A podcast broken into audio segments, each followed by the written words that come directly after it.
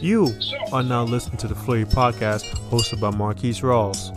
Another episode of the Flurry Podcast, and I'm going to talk about the Canelo versus Billy Joe Saunders. I'm not going to go too much into the fight itself because the fight happened last week. Everyone had to sit with it and process it for a week.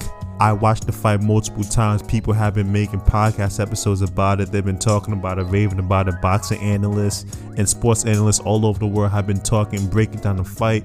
So there's nothing new that I can add. But I'm going to bring the conversation back that I had before about Canelo being in the top 10 greatest boxers of all time. Did you see the performance? I know you saw the performance. That is the performance of a top 10 greatest of all time. Now I'm not saying he's like number three or four. I'm saying he could probably be like like a a seven, eight, nine, maybe even a ten. But he has to be in the conversation of top ten greatest boxers of all time. He came to this fight where people were saying that Billy Joe Saunders was the guy who has the strategy and the skill set to beat him. And then Canelo, he came in there and made him not look that great. Let's be honest about that. Yes, did Billy Joe Saunders have some good rounds? Yes, he did. Up until the knockout, I don't think he was winning that fight. I was scoring the fight uh, four rounds to three in favor of Canelo. So that's how I scored it. And I'm pretty sure other judges also had Canelo winning. Now, if I squint my eyes and take my glasses off and turn my head sideways or maybe spin it around like I'm having an exorcism or something, maybe I can see how Billy Joe may be winning that fight, but that's too much. Canelo was winning that fight. Clear, clear. He was landing the bigger punches. He was making Billy Joe miss. And did you see how many uppercuts he landed? Yes, the fatal uppercut that broke his eye socket, the punch where he felt his face break on his hands. That's that was the deciding punch of the fight. But he was landing that uppercut in prior rounds because he had a game plan and he executed it perfectly. Perfectly. Only a top 10 great can have a performance like that, where he didn't fold under pressure, where he didn't change the game plan when Billy Joe started having some success, when when he first started throwing his uppercuts and it wasn't landing, he didn't give up on it because he has the mindset and the will that I'm gonna win this fucking fight. Top 10 greatest boxer of all time number one pound for pound. You can't argue that. You cannot argue number one pound for pound. The only argument I will accept because I I still somewhat have this argument in me, but logically speaking, Canelo is number one pound for pound.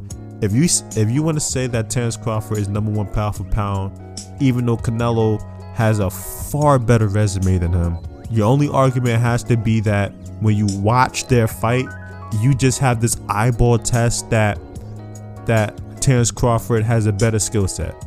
That is basically hundred percent opinionated.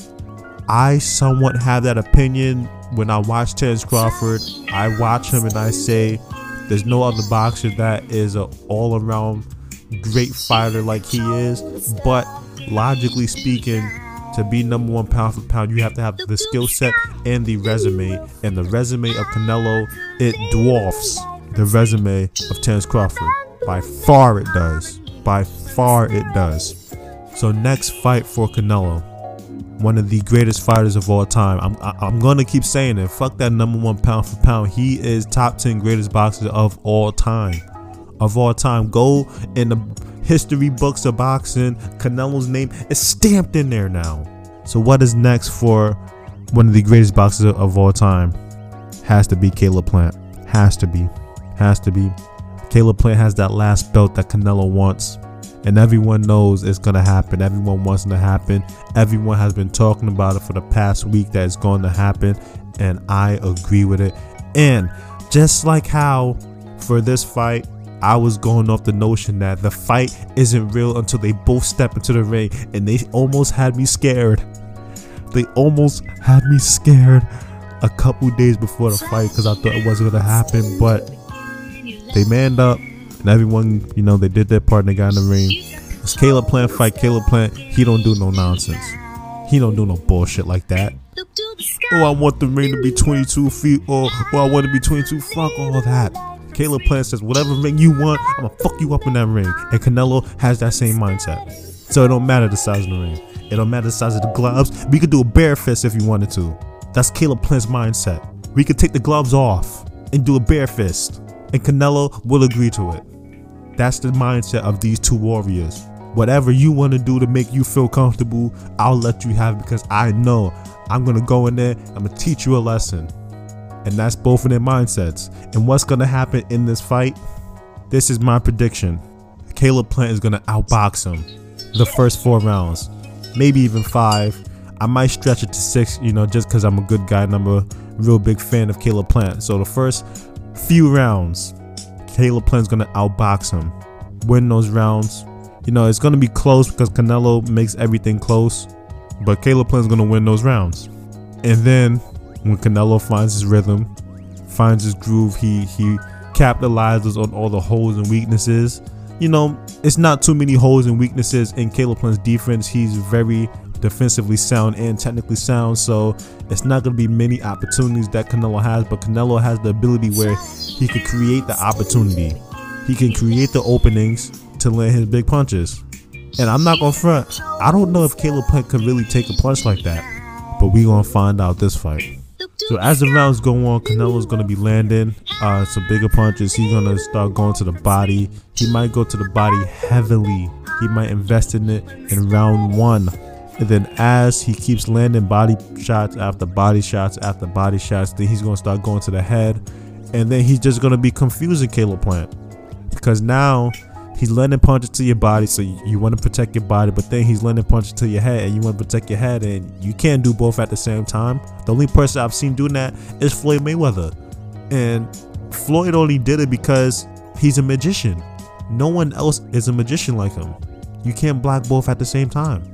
So if Caleb Plant is able to outbox Canelo for the early rounds while Canelo is still trying to figure out his style, and if he could just win a couple rounds in the second half of the fight and survive all 12 rounds, he can win the fight. The likelihood of that happening out of 100%, uh, like like a 45%. So I'm giving Caleb Plant a 45% chance of winning this fight. So I am favoring Canelo to win this fight by a small margin, very small margin. So that's my prediction. Then after that fight, he's unified. You still got to fight David Benavidez. I don't care. Or you could say, oh, I don't need to fight him. He don't have a belt and everything. You know, it, it, it doesn't fucking matter. At some point, belts don't matter when a motherfucker says he's better than you and people believe that he's better than you. At that point, belts don't matter. You want to be the best or do you want to be the person with the most belts? Because that's two different things.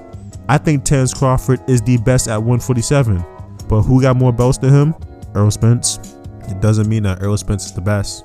Some people may think he's the best, which I'm not going to argue with you, but it doesn't mean he's the best. I think Devin Haney is the best at 135. But who has more belts than him? Who is the unified champion? Teofimo Lopez. Doesn't mean that Teofimo Lopez is the best. I don't think so. Some people may say he is the best, and I'm not going to argue that. I could 100% agree with people who say that he is the best, but I just personally think from my eyeball test that never failed. My eyeball test never fails. For my eyeball test, I think Devin Haney is the most complete fighter at 135. Uh, so another fight I'm going to talk about that I literally just finished watching a few minutes ago was Brandon Figueroa versus Luis Nery.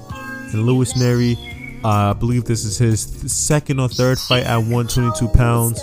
Um, his power, like I said before, if I haven't said it before, I'm saying it now. His power it does not translate at 122 pound division, so he can't rely on it.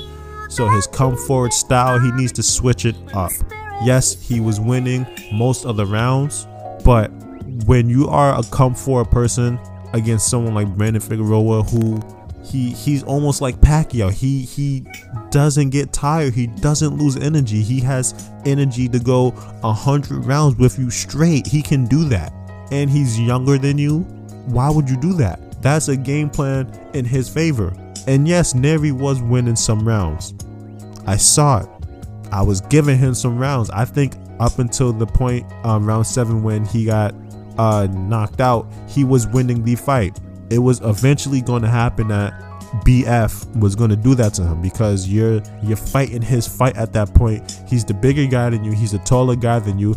Yes, you, was strong and powerful and knocking everyone out at 118, but at 122, your power is not the same. He's the stronger fighter here. He has the advantage over you. So the way you used to fight 118, you can't fight at 122 no more. You got to switch up. I think Luis Nery, he has, you know, not saying that his power is is all the way gone. You know, I'm pretty sure BF, you know, could you know still feel some of the sting of the power.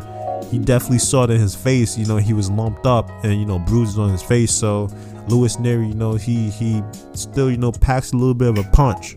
I think Luis Nery, he has the for his size and his stature, he could be a slick combination counterpuncher at 122 and it would serve him a lot better. It would. Um, you know, he get his defense up.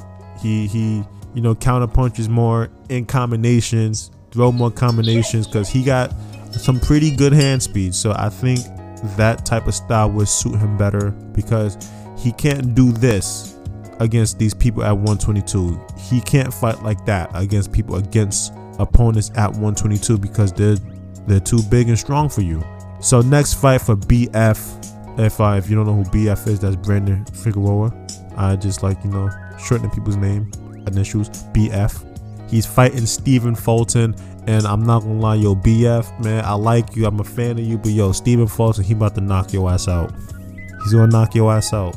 And the reason I say that is because I have been wrong in my predictions for so long because I've been betting on the people who have better resumes. I've been betting on the people who who have the more impressive wins. I've been betting on the people who who seem like they have, you know, the toughness and the grit to win a fight, and I have to stop doing that. Okay, this fight reminds me of Miguel Berchelt versus Oscar Valdez. Everyone thought that Miguel Berchelt, with his comfort style and his size and his strength, he would eventually overpower Oscar Valdez, but no one predicted that Oscar Valdez' talent and his skill set and his movement would be too much for him.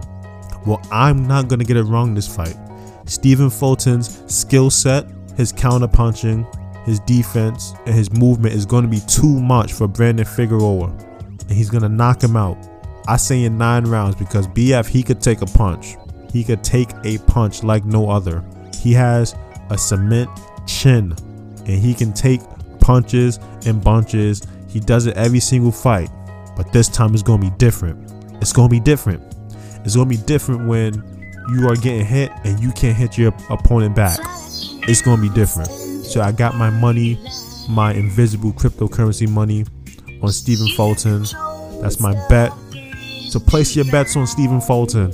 Place your bets. And if Stephen Fulton loses, uh, don't don't don't blame me.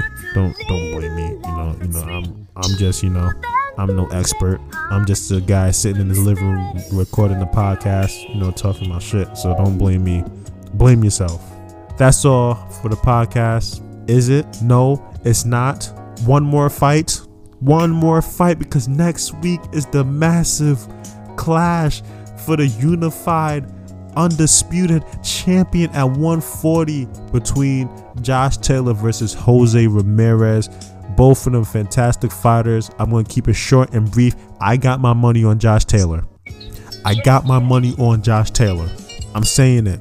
Bet your money on Josh Taylor. Bet all your cryptocurrencies on Josh Taylor. You might as well because Bitcoin has been in the goddamn toilet for the past two weeks. So might as well just bet my Bitcoin on Josh Taylor and get my money back, right? Might as well. And you want to know why I got Josh Taylor winning? Why? Because he beat Regis Prograis. That's literally the reason why. I think Regis Prograis is the best fighter at 140 despite his loss. I still think he's the best at 140 and Josh Taylor beat him. So Josh Taylor, he's to win this fight and become the undisputed unified champion at 140. Does it make any sense? No, it doesn't make any sense. But it's my mind, it's my logic, it's my podcast. You don't want to hear it? Then fuck you. That's it. That's all for the podcast. Um, I'm out. Peace, King. You were just listening to the Flurry podcast hosted by Marquise Rawls. Come back for the next episode or go back and listen to the previous ones if you haven't done so.